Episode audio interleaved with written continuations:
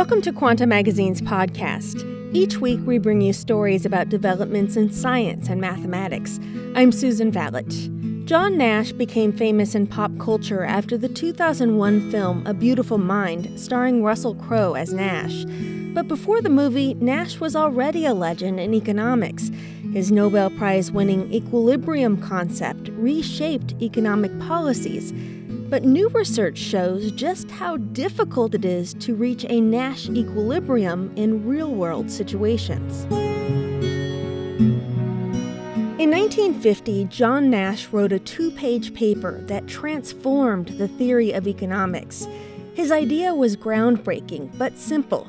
Any competitive game has an equilibrium. It works something like this you're playing a game with someone or many other players, and everyone has arrived at a strategy that works best for them.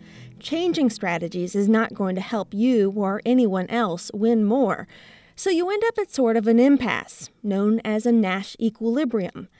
Nash's equilibrium concept earned him a Nobel Prize in Economics in 1994. It offers a unified framework for understanding strategic behavior in economics, as well as psychology, evolutionary biology, and other fields. The University of Chicago's Roger Myerson, who also won a Nobel Prize in economics, writes that the influence of the Nash equilibrium on economic theory is comparable to the discovery of the DNA double helix in biology. When players are at equilibrium, no one has a reason to stray from it. But how do players reach that point in the first place? When a ball rolls down a hill and comes to rest in a valley, there are obvious forces at work. But Stanford theoretical computer scientist Tim Roughgarden says we know of no such force for Nash equilibrium. It's always been sort of a thorn in, the side of microeconomists. You know, they, they use these equilibrium concepts, but it's not yeah, and they're sort of hoping, you know, they, they analyze them as if people will be at a Nash equilibrium, but there isn't always a very satisfying explanation of why they will be in a Nash equilibrium as opposed to just groping around for one. You wouldn't expect to find an equilibrium after playing a game once, especially if you know only how much you personally value the game's different outcomes, but not how much your opponents do. If you play the game repeatedly, you might be able to learn from the early rounds and steer the game toward an equilibrium. But researchers haven't been able to find any efficient learning methods. Aviad Rubinstein is a doctoral student in theoretical computer science at UC Berkeley. He says economists have proposed ways to quickly reach equilibrium, but Rubinstein says for each such mechanism, there are simple games where that doesn't work. Rubinstein and Yakov Babichenko, a mathematician at the Technion Israel Institute of Technology, explained why in a paper posted online last fall. They proved that no method of adapting strategies in response to previous games will efficiently reach even an approximate Nash equilibrium for every possible game. Roughgarden says it's a sweeping negative result. Roger Myerson says economists often use Nash equilibrium analyses to justify proposed economic reforms. But this new result says that economists can't just assume that game players will get a Nash equilibrium unless they can justify what's special about the particular game in question. Noam Nisan is a computer scientist at the Hebrew University in Jerusalem. If you are trying to figure out if your game will have, you know, will each easily find an equilibrium, will, you know, small communication will suffice. It's on you to provide the argument why it would be. So I would say that once you have a negative result, suddenly the burden of proof of that something is easy falls upon you completely again. In some simple games, it's easy to spot Nash equilibria. For example, I prefer Chinese food and you prefer Italian, but our strongest preference is that we dine together. Two obvious equilibria are for both of us to go to a Chinese restaurant, or both of us to go to an Italian restaurant. Sure, we know our own preferences, but let's say we aren't allowed to share that with the other person. It won't take many rounds of missed connections and lonely dinners before we learn each other's preferences and hopefully find a happy middle, an equilibrium where we can eat together. But imagine if the dinner plans involved 100 people. You know whom you prefer to dine with, and no one knows anyone else's preferences. Nash proved in 1950 that even large, complicated games like this always have an equilibrium, even if you have to broaden the idea of strategy to allow random choices. But Nash never explained how to calculate such an equilibrium.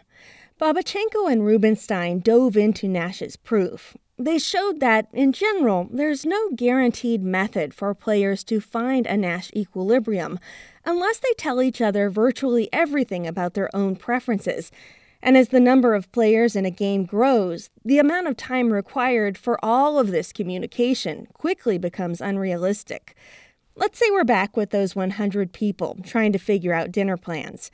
Cycling through all of the possible preference combinations with each other to find a match would literally take longer than the time since the Big Bang. We would be dead from hunger. This communication bottleneck means that every possible method for adapting strategies from round to round will fail to guide players efficiently to a Nash equilibrium for some complex games. That includes our dinner game with 100 hungry people who have complicated preferences. After all, in each round, the players, or potential diners, learn only a bit of new information about each other. Game theorist Sergiu Hart says if it's going to take longer than the age of the universe, it's completely useless. It might seem natural, almost obvious, that players will sometimes need to know everything about each other's values to find a Nash equilibrium. But Babichenko and Rubinstein's paper shows that this same limitation holds even if the players are willing to make do with an approximate Nash equilibrium. The finding is important when it comes to real world applications, where an outcome that's close to a Nash equilibrium is often good enough. The new result doesn't imply that all or even most games will have this limitation, only that some games will. Many of the games economists use to model the real world have additional structure that reduces the amount of information that each player has to communicate. For example, if 100 of us chose one of two routes along our morning commute, you probably don't care which players go which way, only how many go one way or the other. That means your collection of preferences will have a high degree of symmetry. Potentially, you could share all of them in a few short sentences. Economists could use arguments like this to justify why Nash equilibrium might be attainable for particular games. But the new result implies that such justifications have to be made on a case by case basis. There's no one argument that will cover all games all the time. Many games that have evolved along with civilization might be simplified this way, but the internet is full of all kinds of many player games, from dating sites to online stock trading, that can't be simplified. Computer scientist Noam Nisan says economists will have to adapt. We're designing all these, you know, new processes and new games on the internet. And at this point, we don't have slow evolution of humanity that only steers us towards games where it is easy to find an equilibrium, where somehow humans are able to find an equilibrium. We design a new game, and if we suppose that we're going to get an equilibrium, we're very often going to be wrong. In real life, people don't often play games at equilibrium. Andrew McLennan, an economist at the University of Queensland in Australia, says this is something that economists are keenly aware of but they don't have any theoretical structure for asking how precise economics can be. He says theoretical computer science results, like the one from Babichenko and Rubinstein, should inspire economists to address the issue in a formal way. But the two fields have very different mindsets, which can hamper interdisciplinary communication. Economists tend to look for simple models that capture the essence of a complex interaction. Theoretical computer scientists are often more interested in understanding what happens as the models grow increasingly complex. McLennan says he wishes his colleagues in economics were more aware and more interested in what computer science is doing. The new work draws a line between Nash equilibrium and another, more general equilibrium concept called correlated equilibrium. Nobel winning economist Robert Aumann first proposed that in 1974, nearly a quarter century after Nash's paper. Correlated equilibrium presents a scenario where game players each receive advice about what strategy to play from a trusted mediator, known as a correlating device. The mediator's advice forms a correlated equilibrium if you, the individual player, have no incentive to deviate from the advice you receive based on the belief that everyone else is following the mediator's advice too. We use correlated equilibria all the time. Instead of starving, maybe we toss a coin to decide whether we'll go out for Chinese or Italian. Maybe we let a traffic light decide which of us will go first through an intersection.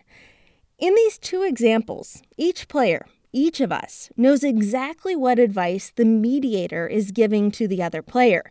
The mediator's advice essentially helps us coordinate which Nash equilibrium to play. But sometimes we don't know exactly what advice the others are getting only how the different kinds of advice are correlated with each other. Aumann showed that a set of correlated equilibria can contain more than just combinations of Nash equilibria. It can include forms of play that aren't Nash equilibria at all. But sometimes those forms of play can result in a more positive societal outcome than any of the Nash equilibria. For example, in some games where cooperation yields a higher total payoff than acting selfishly, a mediator can sometimes trick players into cooperating by withholding the advice given to other players. Roger Myerson, a Nobel laureate from the University of Chicago, calls the finding a bolt from the blue. We've normally been thinking about something one way, but there's another way of thinking about the problem where the mathematics just becomes much simpler. And in this case, we're talking about people and rationality and problems of trusting each other when we each have different goals. Myerson says with this other way of thinking about it, the mathematics is so much more beautiful. Shouldn't we be thinking about it that way? So I was trying to say, how can I quantify the naturalness of this? What I came up with was, I said, you know, I'd like to propose the, the conjecture that if we could survey a portion of the galaxy around us that's large enough to have a large number of planets on which there are civilizations that have developed game theory, I hypothesize that we'll find that actually more planets discovered correlated equilibrium in their literature before Nash equilibrium was formulated, than formulated Nash equilibrium first. When it comes to repeated rounds of play, many of the most natural ways that players could choose to adapt their strategies converge to correlated equilibria. A good example of this is a regret minimization approach. Before each round, players increase the probability of using a given strategy if they regret not having used it more in the past. Stanford's Tim Roughgarden says this is a rewarding approach. So, why is this satisfying? This is satisfying because you proposed a method by which players experiment, which does bear some resemblance to real life. You know, paying attention to what's worked well in the past combined with, you know, occasionally experimenting a bit. So it's, it's a sort of plausible process for experimentation, and you can prove in a formal sense that you get, you know, fast, very fast convergence to an approximate equilibrium. For many regret minimizing approaches, play will rapidly converge to a correlated equilibrium in a certain way. After maybe 100 rounds have been played, the game history looks essentially the same as if a mediator was advising the players all along. As play continues, the players won't necessarily stay at the same correlated equilibrium. After 1,000 rounds, for instance, they may have drifted to a new equilibrium. Their 1,000 game history might look like it was guided by a different mediator than before. Roughgarden says the process is similar to what happens in real life as societal norms about which equilibrium should be played evolve. Computer scientist Noam Nisan says correlated equilibrium is the leading contender in the kinds of complex games where Nash equilibrium is hard to reach.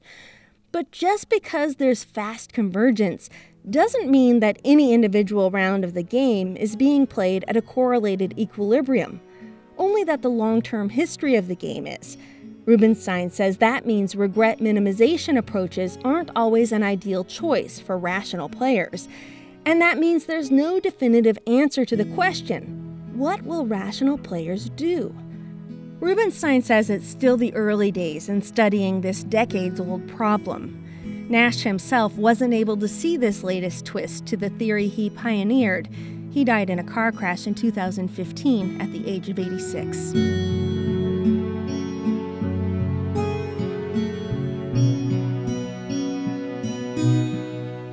episode was produced by Jeanette Kazmierczak. I'm Susan Valot. For more on this story, read Erica Klarreich's full article, In Game Theory No Clear Path to Equilibrium, on our website, quantamagazine.org.